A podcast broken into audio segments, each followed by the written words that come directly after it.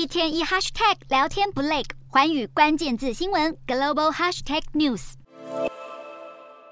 人称僵尸毒品的塞拉嗪出现在美国纽约街头，这种毒品会导致吸食者皮肤肌肉溃烂，并且出现步履蹒跚、呼吸困难，甚至昏迷的症状，宛如丧尸。但因为价格低廉，常被毒贩混于其他毒品中谋取暴利，也让塞拉嗪迅速蔓延全美。塞拉嗪原本是一种兽医给牛、马等大型动物使用的动物镇定剂，并没有被批准在人类身上使用。目前却被发现混用于海洛因、古柯碱或芬太尼等各式毒品中。混用后会产生更强烈、持久的快感，但也会产生更高的死亡风险。拜登政府在四月初将这种毒品列为美国的新威胁。美国缉毒局数据显示，全美缉获含塞拉嗪毒品中，高达百分之七十五源自大纽约都会区，而且蔓延迅速。二零二二年一月至十月期间，与塞拉琴有关的吸食过量毒品的死亡人数增加了百分之三十六。另外，毒品上瘾者可能并不知道自己混用塞拉琴，也让这项僵尸毒品的危害在全美持续扩大。